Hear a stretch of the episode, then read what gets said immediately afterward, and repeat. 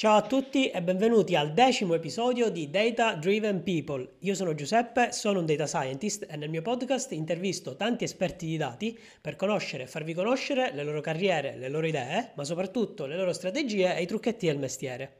Oggi abbiamo come ospite Rosaria Silipo, Principal Data Scientist in NIME. Ciao Rosaria, grazie per essere qui oggi e della tua disponibilità. Ciao. Oggi per la doppia cifra, ovvero il decimo episodio, abbiamo un episodio un po' particolare perché dato che eh, ho scoperto che mi seguono tanti, tanti neolaureati oppure laureandi, comunque ancora in corso di studi, avevo idea di fare una puntata un po' orientativa eh, per, per, il lavoro, per il mondo del lavoro. Eh, quindi la scaletta di oggi sarà un po' diversa dalla solita, di, se, se avete seguito le puntate precedenti, però comunque penso che possa essere utile per, per tutti quelli che, che, ci ascoltano, per tutti i più giovani, diciamo, e anche per me stesso, perché comunque io sono ancora all'inizio della mia carriera. Quindi, eh, scusa Rosaria se, se, ti ho trascurato un secondo. Eh, partiamo subito, ti do la, la parola e ci racconti un po' di te, chi sei, cosa hai studiato, cosa hai fatto e cosa fai attualmente. Allora, uh, io sono Rosaria Silipo, come hai detto te prima, uh, al momento lavoro come Head of Evangelism a NIME, uh, sono nel mondo del data science da sempre, um, ho, ho, studiato ingegneria elettronica a Firenze e mi sono laureata nel 92 con una tesi sulle reti neurali per l'analisi automatica dei battiti cardiaci e da allora ho sempre fatto analisi dei dati. Ho alternato um, al, progettazione di algoritmi di machine learning e um, soluzioni di uh, problemi di data science con uh, lavori di programmazione pura, insomma ho fatto anche la programmatrice per diversi anni. Comunque diciamo fra alti e bassi, anche dovuti un po' alle, alle mode di quanto andava di moda il, l'analisi dei dati, ho, fatto, ho sempre lavorato nelle, con i dati, insomma, con, con, l'analisi dei dati e con i dati. Certo, scusa un secondo. Uh, le reti neurali nel 92 è tanta roba, eh?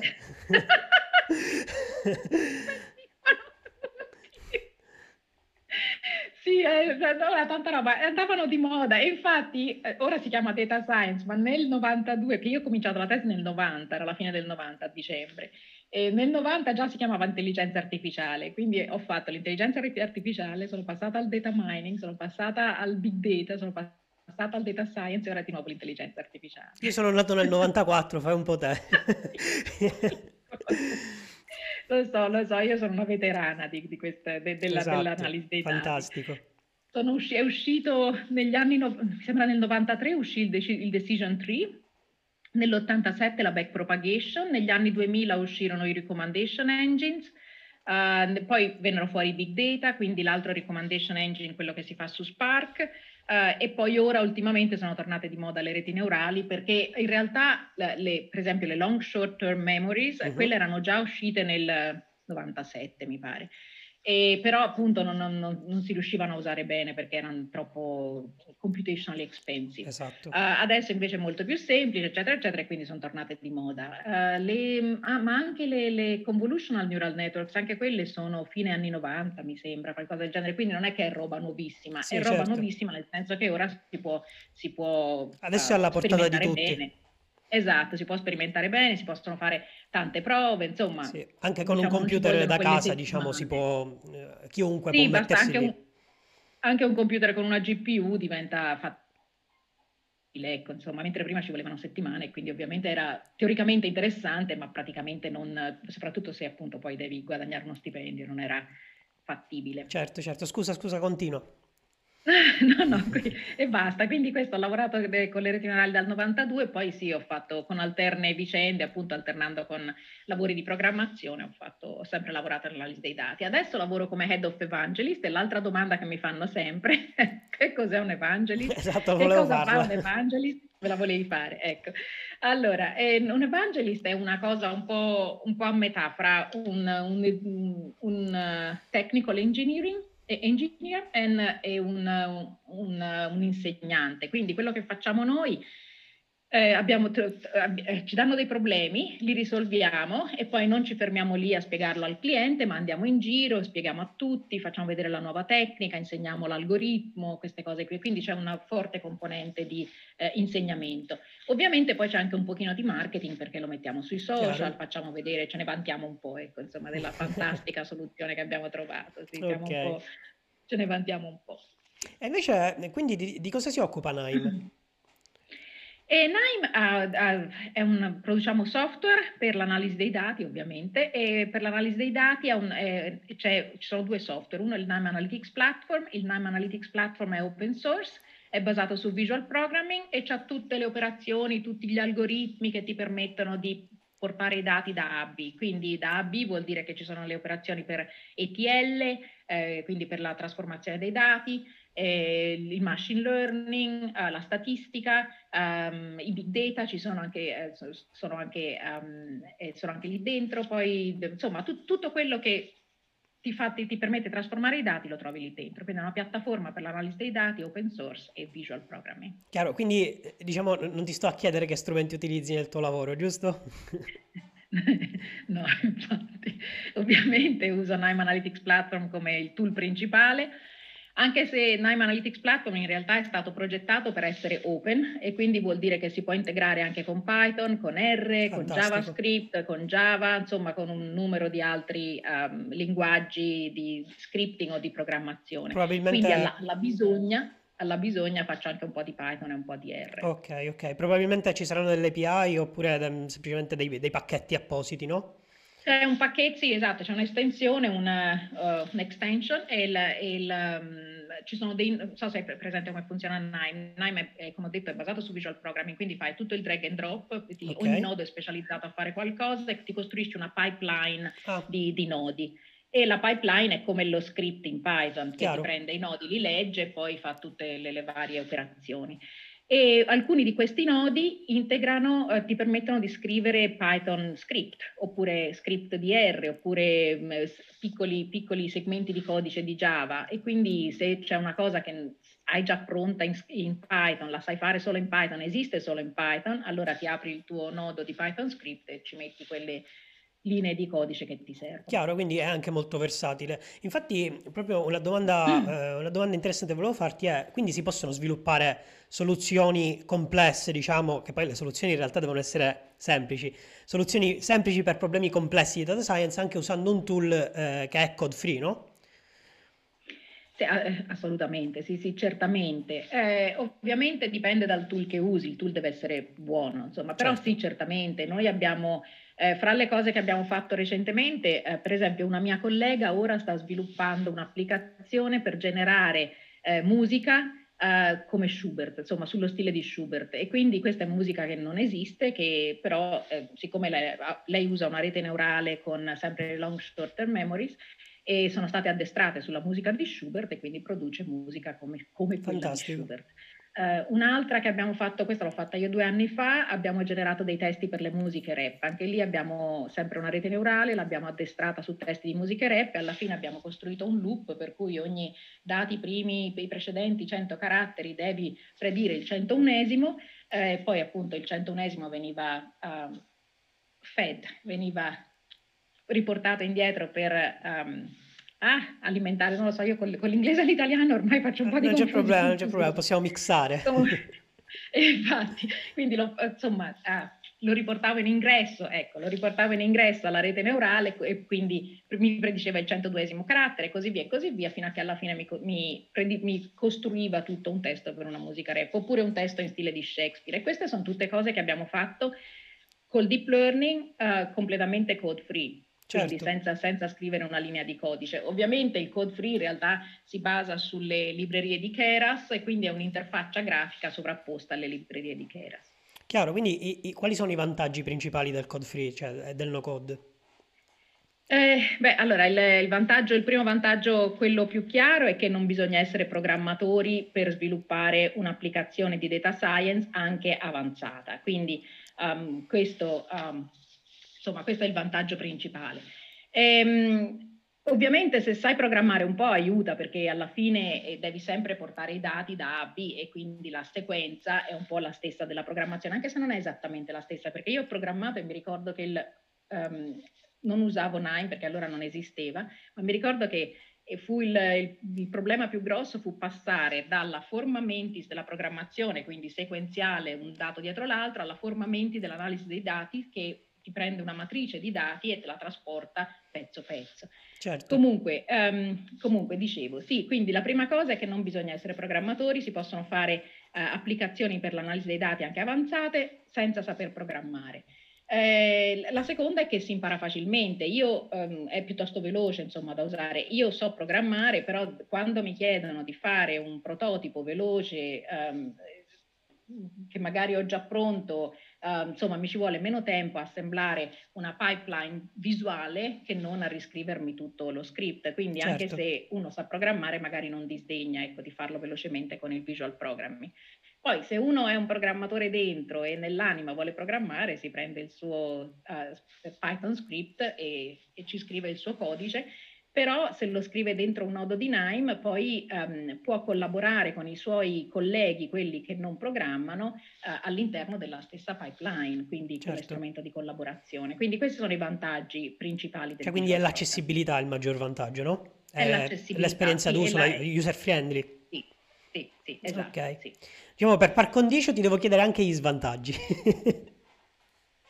um, Gli svantaggi, beh, uno, se uno non, non cioè alcune persone non, non gli piace fare il visual programming, sono programmatori dentro e hanno quella forma mentis per cui devono andare un, un dato dietro l'altro. Quindi, questo, ma questa è una questione di preferenze, quindi assolutamente. Um, altri svantaggi, non lo so, magari a volte quando si usano i programmi, per esempio se si va a lavorare in C, eh, sicuramente sono più veloci, eh, uh-huh. questo sicuramente dal punto di vista delle, dell'esecuzione.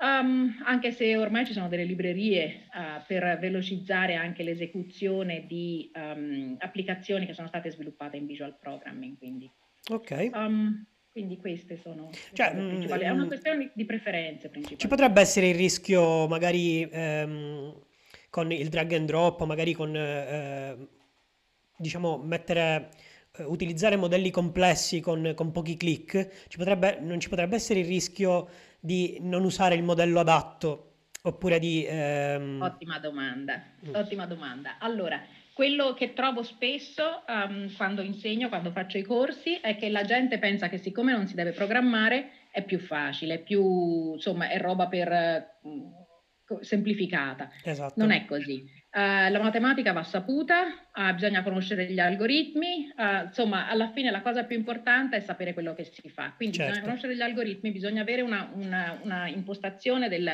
del problema in, in, forma matematica, quindi anche in forma di matrici di dati. bisogna aver chiaro cosa, le, cosa, fanno le varie trasformazioni dei dati, um, se vogliamo usare um, un, un, algoritmo di clustering bisogna normalizzare. Vedo, vedo a volte degli errori terrificanti e, e ovviamente questo poi um, produce uh, delle interpretazioni sbagliate su cui si prendono delle decisioni che non, non sono corrette. Ma questo lo vedo però anche in Python, devo dire, perché mi è capitato proprio recentemente che vedo, vedo degli script e sì, appunto, anche lì devi sapere cosa fai, devi sapere certo. se bisogna normalizzare, devi sapere come interpretarlo, Qua, quando cambiare certi um, parametri, se usi, una, se usi, una, rete neurale per esempio, perché, perché, non usare certe funzioni di attivazione, perché usare le altre? Per esempio abbiamo sviluppato a un certo punto un, un algoritmo per la fraud detection, per le sì. carte di credito. Classico. E per le transa- transazioni delle carte di credito. E um, abbiamo usato un, non so se il problema delle transazioni delle carte di credito è che c'hai un sacco di dati eh, legali, insomma, che, che, vanno bene e di frodi ne hai pochissime, un po' certo. perché non si riconoscono, un po' perché eh, non sono effettivamente tante. C'è un problema di sbilanciamento quindi, del dataset. Ma, ma, sbilanciatissimi, non è nemmeno che è un 20-80%, è proprio uno 0,3% certo. e poi tutto il resto sono uh, transazioni ottime. Quindi in questo caso non si può fare una, una, un, una cosa, un'applicazione classica dove si prende il modello, si addestra il modello, si testa il modello, no, non va bene. In questo caso quindi noi abbiamo usato un'applicazione basata su un autoencoder, okay. um, so, quindi un, un autoassociatore mi sembra che si chiamava ai tempi, ora si chiama autoencoder. Eh, eh, penso che lo conosciamo tutti come autoencoder. autoencoder. Allora, quindi le, le, si, prende, si, si, pre, si, prende, un autoencoder, si addestra l'autoencoder a riprodurre i dati sullo strato di uscita e, um, e, quindi poi si calcola la distanza fra quello che c'era in ingresso e quello che c'era in uscita. Si addestra soltanto sulle transazioni, quelle legittime, quelle normali, e quindi se la distanza è poca vuol dire che la, la transazione era di quelle che, che la, la, rete aveva già visto durante il training e quindi normale, se invece la distanza è tanta vuol dire che probabilmente è una frode o una cosa strana. Certo. Ecco, quindi questa era... Um, questa era uh, la rete e mi ricordo che non ci venivano dei risultati buoni. Alla fine, facendo un po' di ricerche, abbiamo trovato che la, la funzione di attivazione da usare in questo caso non è la ReLU. Eh, l'autoencoder non funziona bene se usi la, la ReLU, anche okay. se la ReLU ora è molto popolare perché eh, con le LSTM, con tutte le altre nuove um, eh, reti neurali con tanti strati nascosti, pare che funzioni meglio. Quindi alla fine uno deve sapere cosa fare, deve sapere cosa cercare, se non funziona, come migliorarlo. Quindi assolutamente eh, codeless non vuol dire mathless, vuol dire um, Fantastico. dei. Mm. Certo, certo. Sì, anche perché alla fine se uno ha un minimo di dimestichezza con i linguaggi di programmazione, anche tutti i nuovi pacchetti, le nuove librerie sono molto accessibili, cioè no- non sono difficili da usare materialmente. Quindi magari sì, non è soltanto un problema di codeless, è un problema proprio di mettersi lì, fare un modello soltanto quando sai che cosa fa il modello anche dentro, anche dietro nel, back, nel back-end. Sì, esatto. Esatto, Fantastico. oppure se per esempio usi un, un random forest mm-hmm. e vuoi fare, per esempio, vuoi vedere quali sono, um, qual è l'importanza delle input features, sì. uh, anche lì se prendi la statistica dei, dei, vari alberi del random forest lo vedi, però devi sapere cosa stai facendo, se, se non lo sai fai un po' a caso. Va bene, ehm, allora eh, Devo, devo, sfruttare tutta la tua esperienza, perché dato che tu l'hai vista tutta praticamente la data science, allora ti chiedo che cos'è la data science, o meglio, che cosa non è la data science. Allora, uh, la data science è appunto, come ho detto, è la, quello che si chiamava allora l'analisi dei dati, quindi quello che prende il dato e lo porta da A a B, eh, che può essere un po' di tutto, può essere un recommendation engine, può essere una classificazione, può essere una predizione, una demand prediction, Uh, può essere un, un, outlier detection come il caso delle frodi de, de, nelle transazioni da, da, carte di credito. Quindi secondo me la data science è un po' tutto quello che ha a che fare con l'analisi dei dati. Quello che non è e che secondo me è un po' l'equivoco che c'è di questi, di questi tempi, tempo fa ho postato una cosa su LinkedIn e su Twitter e ho avuto un sacco di reazioni, è quello che non è secondo me appunto è programmare basta, non è soltanto programmare. Saper programmare non vuol dire saper fare la data science, per Chiaro. saper fare la data science bisogna sapere gli algoritmi. Certo, bisogna sapere la statistica, l'algebra lineare, la probabilità. La probabilità, e le, le diverse funzioni, le distanze, insomma, Certo. Le, il calcolo degli errori, quindi ehm, come si fa, fa, per esempio se io ho un algoritmo che mi funziona al 99% e un altro che mi funziona al 98%, se uso la overall accuracy, qual quale dei due è sicuramente meglio?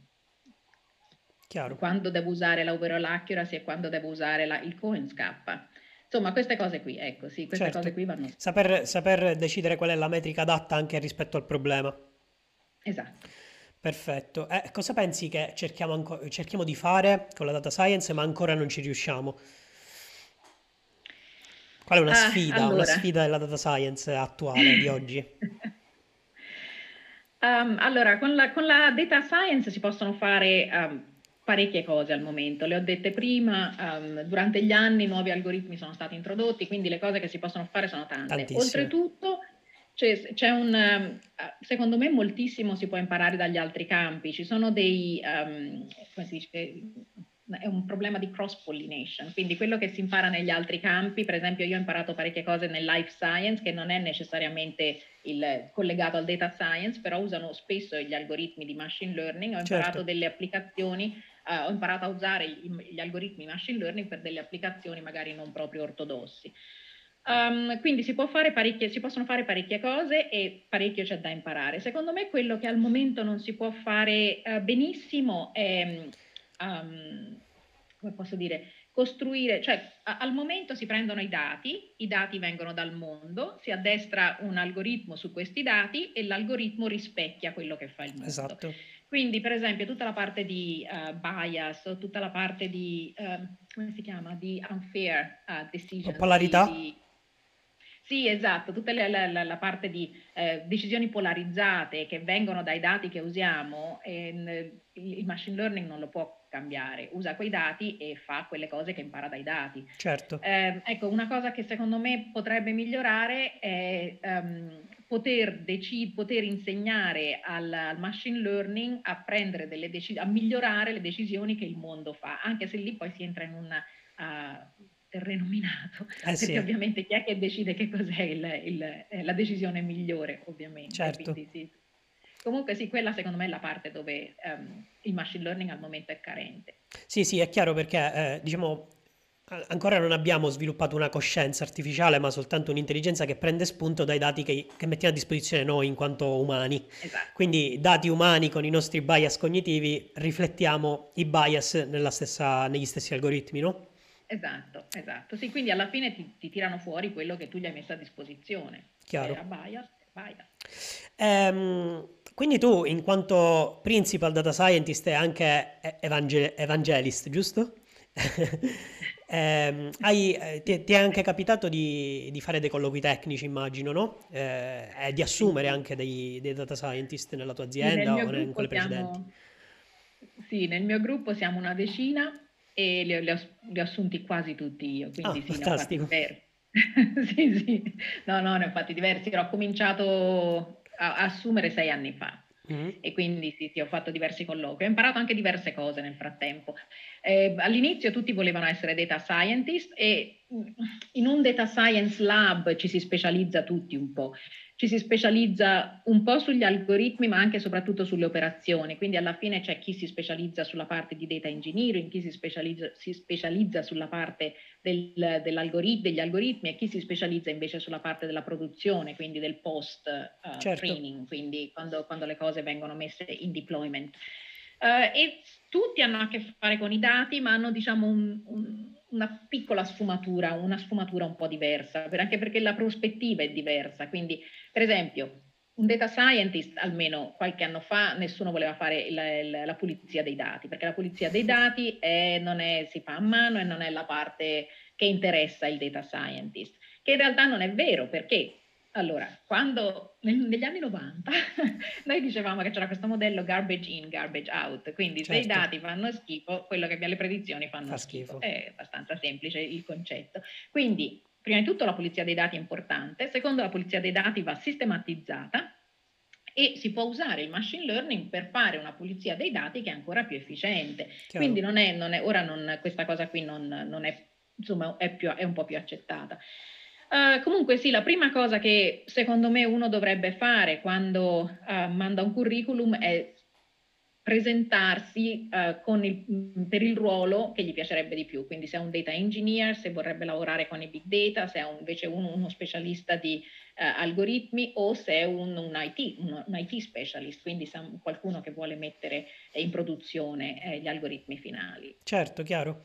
Tra l'altro a proposito di questo, c'è sempre, mh, ultimamente vedo anche nei, mh, tra i post di LinkedIn, c'è un po' questa polemica eh, che secondo me è anche un po' giustificata, se dobbiamo dire, anche perché mh, mi interessa personalmente. Spesso quando c'è un, un annuncio per, per, una posizione di data scientist e profili simili, spesso eh, l'annuncio di lavoro è molto molto ampio.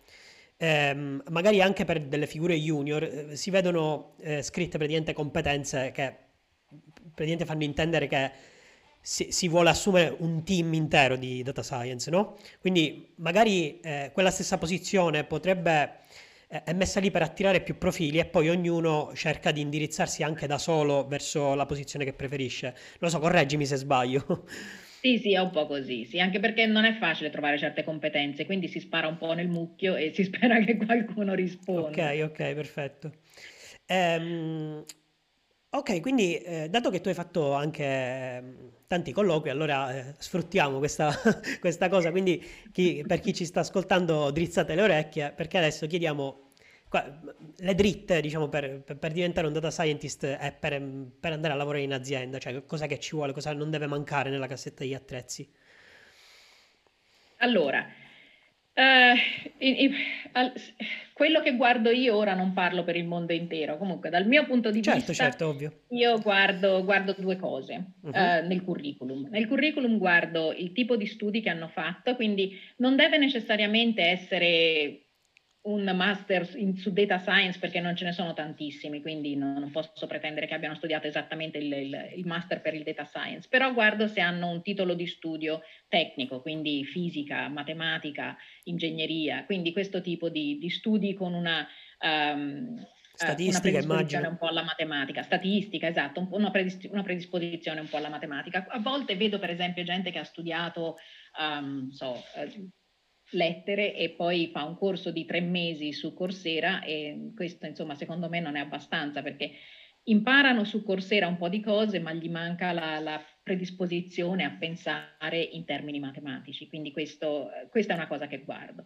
Un'altra cosa che guardo è l'esperienza. Ora, l'esperienza ovviamente nessuno uh, nasce imparato, quindi l'esperienza uno non ce l'ha appena esce dall'università, Chiaro. però per esempio l'esperienza la vedo se hanno fatto dei progetti durante l'università, se hanno fatto un hackathon, se hanno partecipato a una competition, anche piccole esperienze, però ecco che non è completamente soltanto teoria, perché un conto è sapere è sapere come funziona un random forest o una rete neurale e un certo. conto è applicarlo per davvero e avere dei risultati che funzionano. Quando io faccio i corsi, c'è una parte di, faccio dei corsi ogni tanto alle università e mm, ogni, faccio, c'è una parte di esercizi in cui faccio una gara a chi um, ottiene il, l'accuracy più alta. E sempre, sempre, tutte le volte faccio il corso, c'è quello studente che mi dice io ho 100% di accuracy, Fantastico. tutte le volte. E quindi ecco, queste sono le cose che uno da pura teoria non ci fa caso, invece certo. poi se, se, lo applica per davvero si accorge che 100% è perlomeno sospetto, se non impossibile, Chiaro. e quindi andrebbe a cercare. Ecco, queste cose qui, quindi queste cose qui le guardo, un minimo di esperienza, non so, hanno analizzato i dati all'asilo, qualcosa, eh, però un minimo uh, lo, lo, considero perché è, metterci, mettere le mani in pasta ovviamente. Quindi cosa. non c'è bisogno per forza di essere un Kaggle Grandmaster, no? Anche aver partecipato ad hackathon, anche se sì. non si è vinto materialmente, però no, comunque... certo. cioè, no, è... certo, oppure ci sono anche... Eh, scusa. Vai, vai, vai. Ci sono anche dei progetti, per esempio, um, si chiamano, uh, si chiamano quelli, um, ah, dei progetti insomma per, per, per per enti caritativi, si chiamano così in italiano, mm-hmm. um, per, per, esempio, um, insomma ce ne sono diversi comunque, le, fai due o tre giorni con loro e ti danno un problema e è gratis, naturalmente okay. metti a disposizione le tue competenze gratis e poi loro, per esempio sull'inquinamento, su queste cose qui, e alla fine loro si tengono la tua soluzione e tu nel frattempo hai imparato qualcosa. Ecco, queste cose qui, se uno ha fatto queste cose qui, per me è un è un punto in più, decisamente. Certo, certo. Chiaramente st- si parla sempre di magari neolaureati che si stanno approcciando adesso al mondo del lavoro. Giovani, sì. Si presuppone che qualcuno che, che, ha già esperienza lavorativa abbia messo mano sui dati, chiaramente. Comunque i senior sono difficili da trovare. Io mm-hmm. ho, fatto, ho, fatto, una gran fatica a trovare dei senior. okay. Il problema è che se ci sono dei senior lavorano già per altre ditte. Mm. Quindi, eh, quindi, è, mm, si devono strappare agli altri. Sì, ecco, questo io non l'ho detto, però sì. okay. Lo dico io, lo dico io, quindi ti... fantastico. Quindi anche il fatto, questo diciamo è un punto su cui riflettere, il fatto che adesso diciamo, l'informazione è gratuita e accessibile a tutti, eh, se non è gratuita è quasi gratuita. Come tutti, tutta la valanga di corsi che ci sono su Coursera, su Udemy, sono sicuramente utili, però spesso si pensa appunto di magari diventare degli esperti avendo fatto quelle 10 ore di corso, 20 ore di corso, però non è quello che, che poi ti, ti, ti, fa diventare sì, sì. veramente... Sono utili per carità, perché certo. li ho fatti anch'io, sì che Chiaro. sono utili perché impari una cosa che non sapevi, però ecco, devi avere già la preparazione per poterli affrontare. Um, non ci si improvvisa. Uh, quindi sono mm-hmm. utili a perfezionare una conoscenza, ma devi avere già un tipo di preparazione. Sì, questo, questo okay. io ci faccio abbastanza caso perché si fa fatica se no. E invece per quanto riguarda i. Una... Sì, dimmi, dimmi. No, un'altra cosa, e questo è per quanto, per quanto, riguarda il curriculum, poi quando si fa il primo colloquio, io una cosa che guardo spesso è, gli do un esercizio e vedo come reagiscono all'esercizio. Non è difficilissimo l'esercizio, però mi interessa vedere come, come pensano. Chiaro. E, E una cosa che guarda è se hanno voglia di imparare, quindi se cercano nuove possibilità, se si domandano uh, come funzionerebbe con un altro algoritmo, se non so, ecco, se appunto se hanno voglia di imparare, perché secondo me la voglia di imparare nel lavoro che facciamo è fondamentale.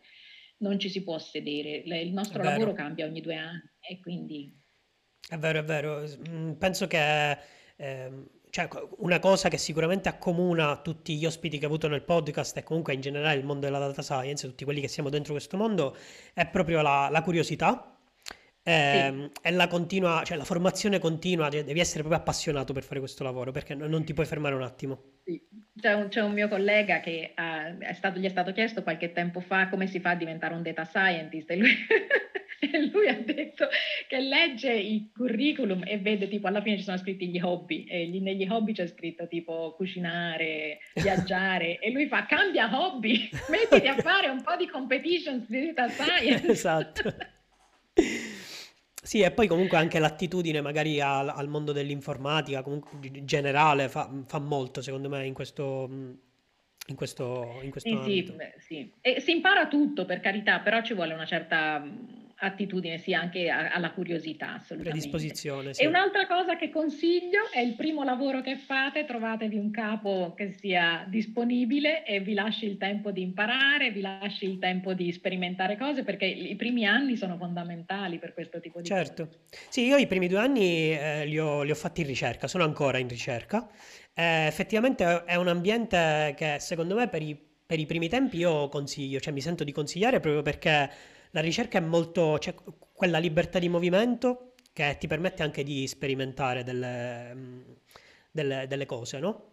Io, per esempio, ultimamente ho sviluppato una Shiny App che non mi era stata richiesta, però ho pensato po- che poteva essere utile appunto per il team ed effettivamente poi è risultata molto utile. Io non avevo mai ut- aperto nemmeno eh, il pacchetto Shiny, cioè non avevo mai installato. L'ho stato detto questo pacchetto mi piace e alla fine è uscita fuori una cosa che sto portando avanti e effettivamente è molto, molto interessante. No, ehm, va bene, allora andiamo avanti.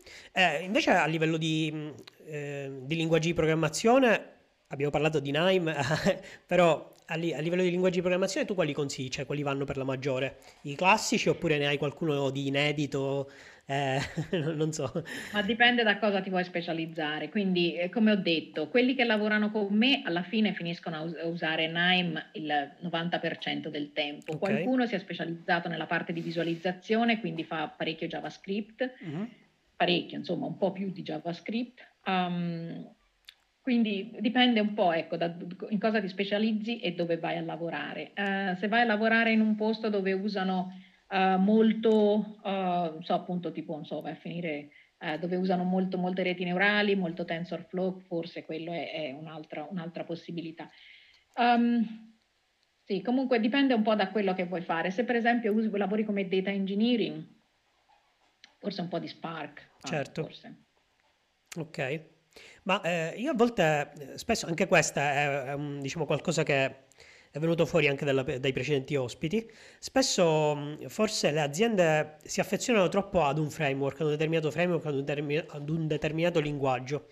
Ehm, secondo te eh, questo, cioè, non lo so, può, può, rappresentare un problema anche un, non lo so, un problema di flessibilità del, del team? Cioè, perché magari eh, l'azienda si focalizza su Python, per esempio, e non, eh, e non, su R, oppure viceversa, oppure su determinate strutture come per esempio Spark e non eh, un'altra architettura simile. Sicuramente, sicuramente. Eh, da un punto di vista di un uh, data science team, la flessibilità è importante per due motivi. Primo, perché l'investimento che si fa, alla fine, se si investe soltanto in un tool e poi il tool non funziona più, passa di moda, uh, non lo so, non, non, risponde più alle esigenze del gruppo, ovviamente bisogna ricominciare da capo e questo non va mai bene.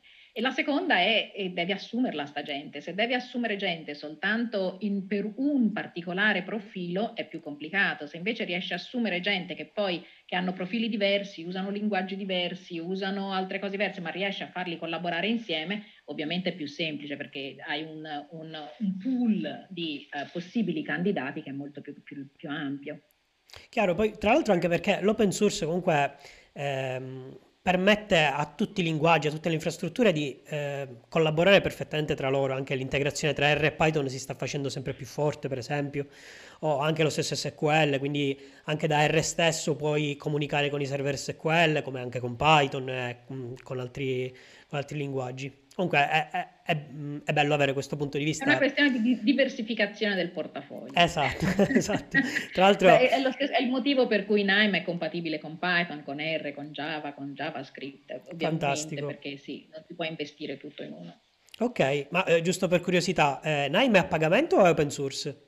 È open source. Ah, fantastico. Il Nime Analytics Platform è open source. Sì, sì, te lo puoi scaricare, vai su Nime, lo scarichi. Ah, magari gli do un'occhiata. anche, anche, perché essendo mm, compatibile, diciamo, con R mi, mi, mi, incuriosisce, magari riesco ad aumentare le mie capacità, ecco.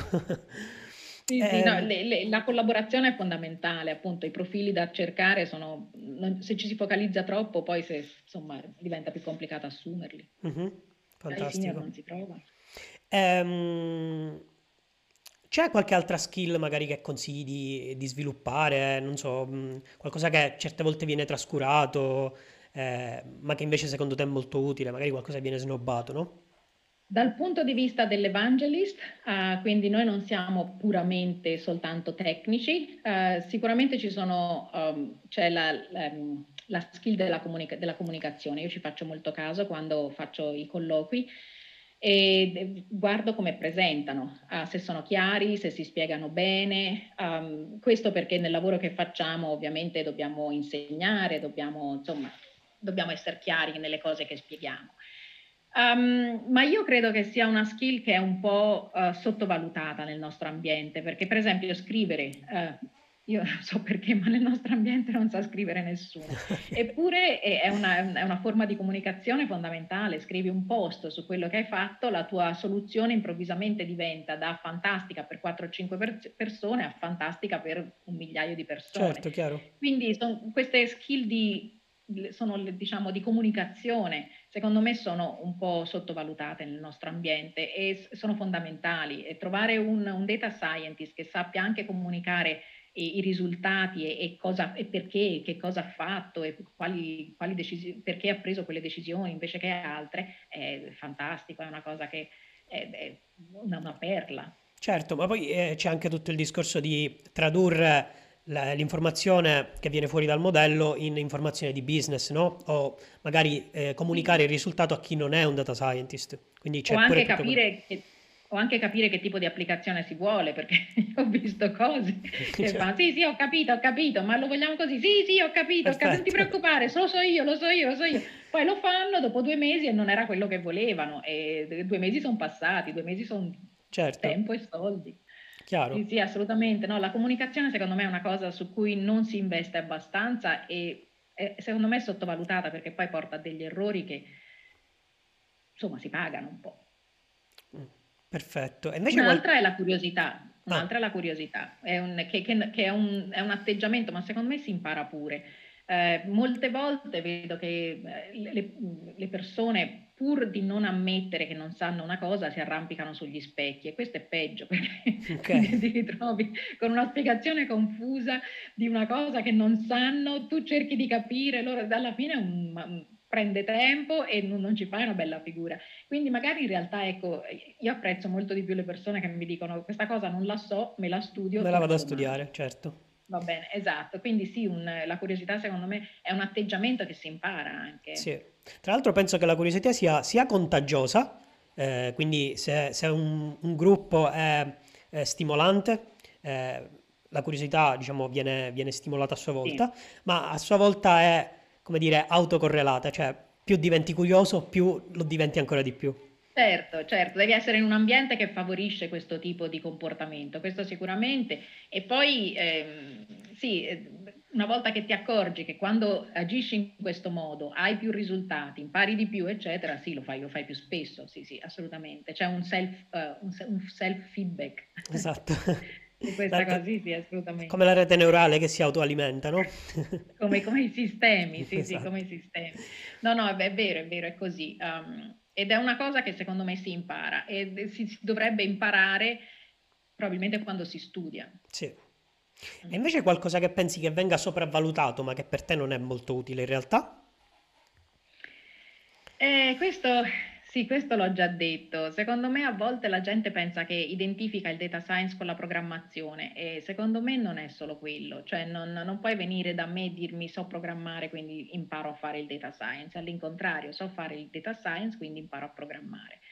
E questo secondo me è un po' sopravvalutato. Um, Sicuramente perché è più facile imparare a scrivere due linee di codice e farsi assumere eh, piuttosto che probabilmente per quello. Però sì, secondo me questo è un po' sopravvalutato, questa, mm-hmm. questa capacità di programmare e poi dopo imparare il data science. Sì, perché si rischia di fare magari la fine della, della scimmietta ben addestrata, no? che sa fare i task, diciamo, a compartimenti sì, stagni, esatto. poi magari non sa unire i puntini, no?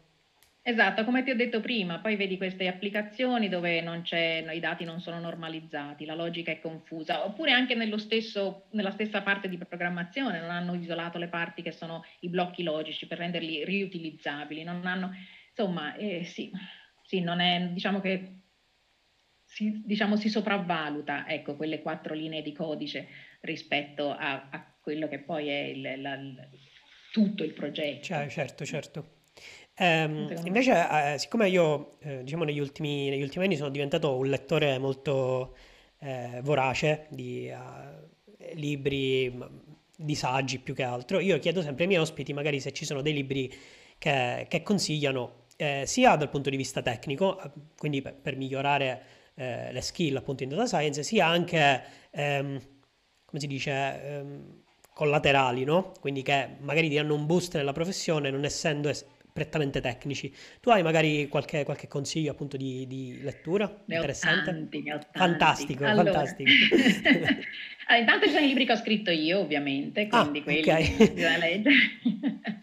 no, ci sono, cioè, allora io ho, ho scritto due, due, ho scritti tanti, però due sono quelli uh, ultimi. Uno è la Guide to Intelligent Data Science di Springer, e quella ha tutti gli algoritmi, quelli più comuni, eh, dalle reti neurali al decision tree, il clustering, sono tutti là.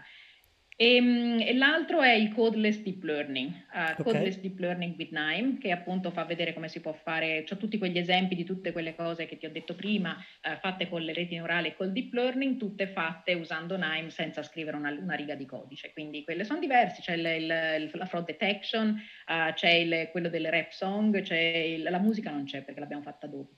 Eh, cioè, insomma, ce ne sono diversi fa vedere, diciamo, di complessità crescente. Okay. Comunque, di, il libro che um, quando ho cominciato a lavorare um, nel, nell'analisi dei dati, che un po' mi ha cambiato la prospettiva su come si usano, come, su come si usa in pratica l'analisi dei dati, perché un conto è la teoria, tutti questi algoritmi, certo. la sapevo tutto. Però com- cosa ci si fa in pratica? E il libro che mi ha cambiato un po' la prospettiva è stato Moneyball, non so se lo conosci. Eh, no. C'è il film anche uscì negli anni, nel 2002 mi pare, ed è la storia del, della squadra di baseball degli Oakland A's. Okay. Um, era una squadra senza soldi, insomma con un budget piuttosto ridotto e l'idea era um, il, quello che faceva il presidente di questa squadra praticamente era sicuro che non avrebbe mai vinto perché con il budget che aveva non poteva assumere le varie star del baseball. Okay. E quindi assume un, uh, un data scientist, uh, uno dei primi, negli, era, era, il 2000 mi pare, assume questo data scientist e, um, e riorganizzano le metriche per descrivere le prestazioni sportive dei giocatori e alla fine usano queste metriche per trovare dei giocatori che sono sottovalutati nel mercato, quindi che costano poco, per qualche motivo, e, li, eh, e che però um, hanno una, almeno una caratteristica che manca per completare il, il team, per completare tutta la, uh, la, la, la copertura delle, delle, skills del baseball nel team. Uh-huh. E quindi con, questa, con, queste nuove metriche e usando quindi il, eh, l'analisi dei dati, alla fine mettono su un team con un budget ridottissimo che però ha, colleziona un successo del dietro l'altro. Negli anni 2000 fu un, una cosa certo. incredibile. Poi dopo, siccome lui poi fu assunto, mi sembra, dai Red Sox, eh, il, il, il, presidente della società, e poi ovviamente questa cosa fu esportata a tutti gli altri club, ora lo fanno tutti, quindi non è più un vantaggio competitivo perché ormai lo fanno tutti. Sì. Però ecco sì, quello fu l'inizio del, dell'utilizzo dell'analisi dei dati eh, sistematicamente per mettere insieme dei, dei team sportivi che fossero al meglio con un budget ridotto ed uh-huh. è stato anche l'inizio dell'analisi dei dati applicati nelle human resources. Ah, fantastico. Tra l'altro, ultimamente ho visto... Tra l'altro ho visto una, una tendenza anche in Italia eh, per quanto riguarda appunto le squadre di calcio, no? le società calcistiche, che stanno cominciando ad interessarsi mor- molto della cosa. Eh, quindi ehm, ho visto anche molti ragazzi che lavorano appunto come data scientist, per esempio nella Roma, nel Milan, insomma, in, perché... Assolutamente, ormai lo fanno tutti, ormai lo fanno tutti. Ed è cominciato con Moneyball, quindi se, le, se leggete il libro si legge è, è, facile, è, scorrevole, si legge bene. E dal punto di vista dell'analisi dei dati è interessantissimo perché certo. è una certo. storia pratica. Ed è sì, insomma, una, una delle maggiori storie di successo dell'analisi dei dati. Anni 2000, Oakland Ace, Moneyball. Ok, perfetto, ottimo. Però non hai so detto che... in italiano. Come? Non so se c'è in italiano, se è stato tradotto in italiano. Ma mm, magari lo faccio sapere dopo a, agli ascoltatori. C'è anche il film, il film c'è di sicuro. Ok, perfetto. Però avevi detto tanti, quindi qualcun altro me lo devi dire allora. No, questi, questi sono quelli, de, ci sono quelli di testo, ce ne sono tantissimi, appunto, questo qui della Springer, poi ce ne, ci sono i classici sulle reti neurali, eh, ce ne sono tantissimi, su okay, questo okay. Non, non, non, non, cambia, però quello lì di Moneyball a me mi era piaciuto perché era, era pratico, okay, era che ci faccio con queste cose che so. Va bene, allora... Altro, sì, altro... sì, dimmi, dimmi. Un altro che ho fatto si intitola Practice in Data Science. Uh, questi, questi, sono i libri che scrivo per NIME. C'è un mini dipartimento a NIME, si chiama NIME Press. E il Practice in Data Science ha una serie di use cases, tutti gli use cases che, su cui ho lavorato dagli anni 90 in poi. Quindi si va dal classico churn prediction, quello che c'era in giro già dall'inizio certo. degli anni 90, e poi ci sono insomma la customer segmentation, poi eh, ci si muove verso per esempio l'anomaly detection nell'IoT, quindi com, com, come si fa a sapere che un motore si romperà, quindi bisogna predire quando il motore si romperà prima che si rompa e però nel training set non abbiamo esempi di rottura, che è un po' okay. un problema simile a quello della fraud detection nelle, nelle transazioni delle carte certo. di credito. Sono tutti lì, quindi questo si chiama Practice in Data Science, è un altro che ho scritto io. Fantastico. Ho scritto, una, no, non l'ho scritto, l'ho, l'ho, editato, è una collezione di uh, blog post che sono stati, uh, che descrivevano use cases. Fantastico. Um, ok, siamo arri- stiamo arrivando diciamo a, alla chiusura. Prima della chiusura devo fare eh, la, la, mia marchetta diciamo, del video perché ragazzi se siete arrivati al decimo episodio e ancora non vi siete iscritti al canale è male. Quindi eh, dovete iscrivervi al canale per supportare l'iniziativa ehm, e farmi sapere appunto se, se avete altre domande ehm, da fare ai prossimi ospiti. Io le prendo tutte in considerazione, mi potete scrivere in privato su LinkedIn, su Instagram, su Facebook, dove volete. Nel mio sito web ci sono eh, diciamo tutti i miei contatti. Eh, soprattutto eh, ringrazio appunto chi, chi, l'ha già fatto perché sto migliorando eh, episodio dopo episodio il podcast rispetto ai feedback che voi mi mandate. Ehm, e aggiungo appunto tante nuove domande al podcast che lo rendono ancora più interessante. Quindi iscrivetevi al canale, contattatemi, ehm, rispondo, rispondo, veramente a tutti anche perché non siete tantissimi, non, abbiamo, no, non ho ancora milioni di iscritti, nemmeno migliaia in realtà, quindi rispondo a tutti, sono felicissimo di parlare con tutti. Ehm, ok, allora mm, Rosaria, hai un ultimo consiglio magari da dare, qualche dritta per, eh, non lo so, Dici un po', dici un po' tu. Allora, io direi come ultimo consiglio, ripeto quello che dice il mio collega, se volete diventare data scientist cambiate hobbies e mettetevi a fare competitions, mettetevi a fare a risolvere problemi uh, for good, for, uh, come si chiama? Uh, non lo ricordo, c'è questo, il, il, Data Science for Good, uh, quindi okay. um, mettetevi a risolvere problemi uh, gratis, fate quello che volete, ma cambiate hobbies e nel tempo libero risolvete, um, pensate a soluzioni, ris- risolvete problemi, perché questo poi vi cambia, vi cambia parecchio, vi, mette, vi dà delle skills che altre, pratiche che altre persone, altri candidati non hanno, questo sicuramente. Quindi sì. perché, quando, perché nel nostro lavoro si lavora, quando non si lavora si pensa a come fare, a come fare a risolvere certi problemi e quando non si pensa si studiano nuovi esempi, quindi non c'è versi. Certo, io tra, tra l'altro c'è mh, ultimamente magari su LinkedIn sta spopolando una serie di challenge che si fanno anche con, con i dati, tipo 60 giorni di dati oppure 365 sì, 66 eh, days of data. Sì, sì. Eh, quindi secondo me questa è una cosa, una cosa abbastanza carina perché eh, anche il fatto di puntare sulla eh, si dice sulla consistenza, non so se si dice così pure in italiano, consistency, is better than perfection, no? Quindi se tu ti alleni ogni giorno, anche per piccole cose, quindi un 1% ogni giorno, poi alla fine ti ritroverai eh, sicuramente molto più skillato rispetto all'inizio. Eh, quindi anche, anche, fare queste challenge e tenere traccia magari su una repository su GitHub, no? Eh, questo secondo me fa, fa, fa molto. Eh, magari anche avere dei piccoli side project, no? quindi anche sviluppare so, una piccola app, un piccolo, eh, assolutamente, un piccolo sì. script, no? Fantastico.